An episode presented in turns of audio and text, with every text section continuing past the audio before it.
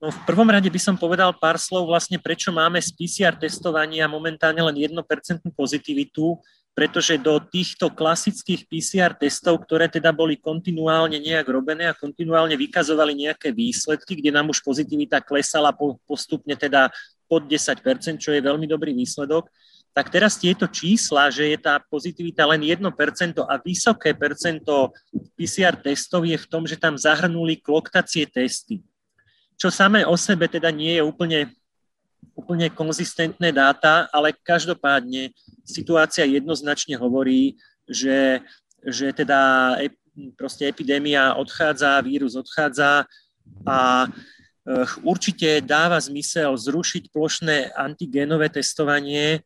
Samozrejme, nechať možnosť ľuďom, ak potrebujú alebo ak sa cítia zle, sa otestovať a samozrejme čo najviac využívať existujúce kapacity, kapacity pé cé er testovania. Ja si myslím, že vzhľadom k aktuálnej situácii to pé cé er-kové testovanie by bolo plne dostačujúce pre ľudí, ktorí majú pocit alebo potrebu teda sa testovať.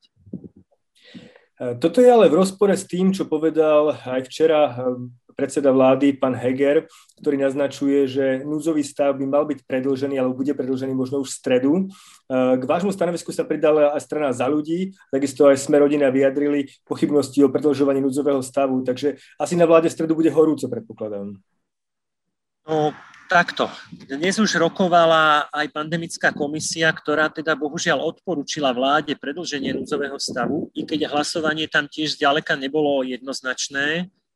A pokiaľ mám správne informácie, je možné, že dokonca bude rokovanie vlády už dnes online spôsobom, takže je možné, že už dnes bude horúco a myslím si, že tá debata by mala skutočne vo vláde, vo vláde byť a vláda by sa mala zodpovedne rozhodnúť a podľa môjho pohľadu ho už skutočne nepredĺžovať. Aké sú argumenty, ktorými vy hovoríte, že by sa nemal predĺžovať núdzový stav?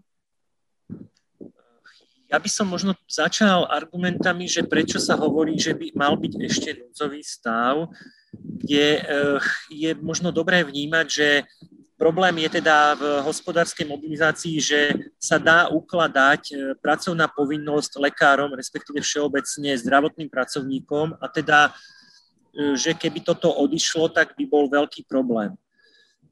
Toto je asi jediný dôvod, ktorý sa dá akoby čiastočne akceptovať, ale aj tam je to, že je to len odkladanie problému do budúcna.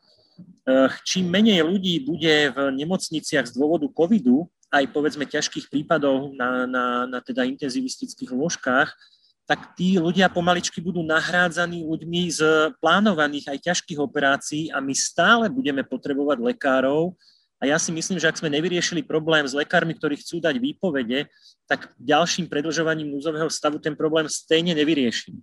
Takže to sú dôvody, kde teda, ale presto všetko sme navrhli ešte možnosť teda vlastne tohto zákona o hospodárskej mobilizácii, kde by sa presunulo toto na mimoriadnu situáciu. Že by nebol potrebný núdzový stav, že by sa to dalo vyriešiť len v mimoriadnej situácii.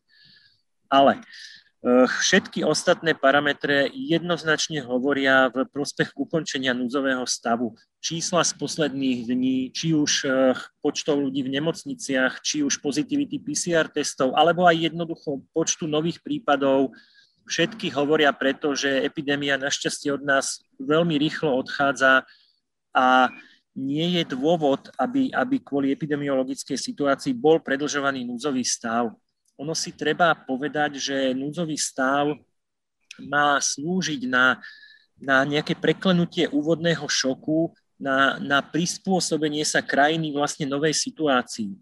My dnes nemáme už ani novú situáciu, na prispôsobenie sme mali času veľmi veľa a ja si myslím, že ani nie je národu vysvetliteľné, že prečo by mal pokračovať ďalej núdzový stav, respektíve prečo by mal byť predĺžený o ďalších dvadsať dní. Mnoho štátov má samostatný zákon, navrhuje to aj strana Za ľudí, má nejaký pandemický zákon, vy v podstate chcete zákon o hospodárskej mobilizácii, takže to sú v podstate asi nejaké podobné veci, ktoré majú za cieľ špecifi- špecifikovať iba tie obmedzenia, ktoré súvisia s pandémiou, predpokladám. Presne tak, ono aj v našich podmienkach sú, je debata o oboch volajme to takto, že zákon teda o hospodárskej mobilizácii, takáto drobná novela by bolo taká tá rýchla záplata a zároveň aj u nás sa pracuje a dáva zmysel samozrejme zákon o, o epidémii alebo o pandémii, pandemický zákon, ktorý ale jednoznačne musí byť riešenie, som povedal také, že trvalé, ktoré bude reagovať na vlastne ohrozenia pandémiami, a zároveň toto musí byť ale prijaté jednoznačne riadnym legislatívnym procesom.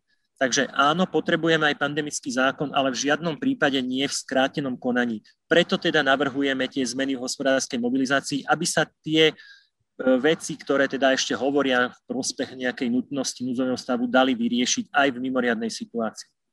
A to, že momentálne ešte nemáme takýto zákon alebo takéto zákony, nie je to znamením toho, že vláda ju teraz ani nechcela také niečo riešiť?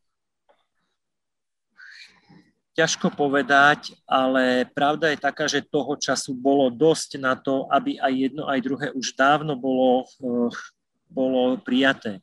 Aj preto, myslím, že viaceré koaličné strany už tlačíme na zrušenie, respektíve nepredĺženie núdzového stavu, pretože počas jeho trvania sa tieto procesy nejak nedarili. No, možno keď už bude štandardná situácia, že o to rýchlejšie by sa podarilo vlastne tieto zmeny urobiť a pripraviť nás na nejakú, povedzme, tretiu vlnu, ktorá samozrejme môže prísť. No, to najskôr asi až na jeseň, teda dúfajme, že... že... Presne, presne že... tak. Treba možno, ak, ak môžem, treba povedať, že áno, opatrnosť je síce na mieste, ale také tie reči, že nám hrozí epidémia podobná ako, ja neviem, v januári, nie sú, nie sú pravdivé. Situácia sa odvtedy veľmi vyvinula. Rádovo milión Slovákov vlastne COVID prekonalo, teda má protilátky, minimálne určite pre túto sezónu. Takisto už máme vyše milióna ľudí, ktorí sú aspoň raz zaočkovaní, veľa z nich už dvakrát. A samozrejme potom je ďalšia skupina ľudí, ktorí sú nejak prirodzene imúnni voči covidu a ďalšiu skupinu mladých ľudí, ktorým COVID teda ani pri jeho teda získaní nespôsobí nejaké zásadné problémy.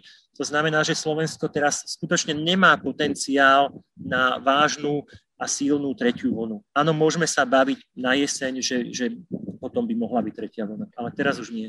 Teoreticky sú možné mutácie, indická mutácia a tak ďalej, ktoré by mohli situáciu zmeniť, ale to je určite v priebehu najskôr týždňov, ak nie mesiacov, takže, takže asi nemá zmysel sa o tom praktickej rovine baviť. Avšak v tej praktickej rovine, nech sa páči. To som len chcel povedať takto. Samozrejme, mutácie môžu zmeniť hru, ale zatiaľ dnes ju nezmenili a treba vnímať, že základné nastavenie krajiny je sloboda. My nemôžeme, pretože nám hrozia mutácie v budúcnosti, držať krajinu zatvorenú. Ak je situácia umožňujúca normálny život, treba ten normálny život umožniť, lebo základné nastavenie je sloboda. Popri tom sa samozrejme zodpovedne chystať a ak by sa situácia zmenila, ak by tu prišla nejaká mutácia, ak by sa čali vlastne prípady stúpať, samozrejme potom treba konať a prípadne zasa urobiť nejaké opatrenie. Ale nedá sa čakať so zavretou krajinou, s priškrtenou ekonomikou na, na nejakú ďalšiu mutáciu. Ale potom je tu otázka, čo s tými miliónmi testov, ktoré sme nakúpili, antigenových testov, ktoré pravdepodobne nie sú nejak extra, extra dobré. Neviem, to nie je na moje posúdenie, ale hovorí sa o tom, že teda ich vypovedacia schopnosť nie je až taká vysoká, ako by sa očakávalo. Otázka je, čo s nimi? Zídu sa v ďalšej vlne? Samozrejme, nedokážem ani ja posúdiť kvalitu testov, to musia povedať odborníci. Určite najhoršia možnosť by bola ich umelo míňať len preto, že ich máme na sklade. To nie sú testy, ktorých, ktorých expirácia končí niekedy o pár mesiacov. Myslím si, že majú nejakú, nejakú teda dobu použiteľnosti. No veď sú, skla- veď sú v skladoch štátnych hmotných rezerv, pekne tam môžu zostať a vedia byť prípadne použité na jeseň pri, pri teda nejakej potenciálnej ďalšej vlne. Samozrejme, treba povedať aj to, že tie nákupy boli robené asi príliš veľa a asi to nemá veľmi s racionalitou a efektivitou vynakladania verejných strojov. Dobre, ale nebudeme podkurovať oheň pod nejaké vládne rozopre, takže poďme skôr k tým veciam, čo vy chcete konštruktívne spraviť, a to je predložiť návrh o hospodárskej mobilizácii. Máte ho pripravený? Áno, návrh je, návrh je pripravený, pracoval na ňom e, môj kolega Ondro Dostál a, a právnička, asistentka e, pána poslanca Benčíka, Slávka Henčeková, a návrh je pripravený tak, že, že vie byť v podstate, v podstate okamžite daný do legislatívneho procesu. Takže pokiaľ by sa vláda dohodla, respektíve koaličná rada dohodla, tak je možné, že v podstate ešte priebehu tohto týždňa by sme mohli mať schválený tento zákon a čo skoro by mohla aj prestať platiť núdzový stav. Samozrejme, muselo by sa počkať na rokovanie parlamentu, ktoré by ale malo byť tento týždeň, takže áno, čisto teoreticky áno. V skrátenom legislatívnom konaní by sa dal prijať tento zákon aj do konca týždňa.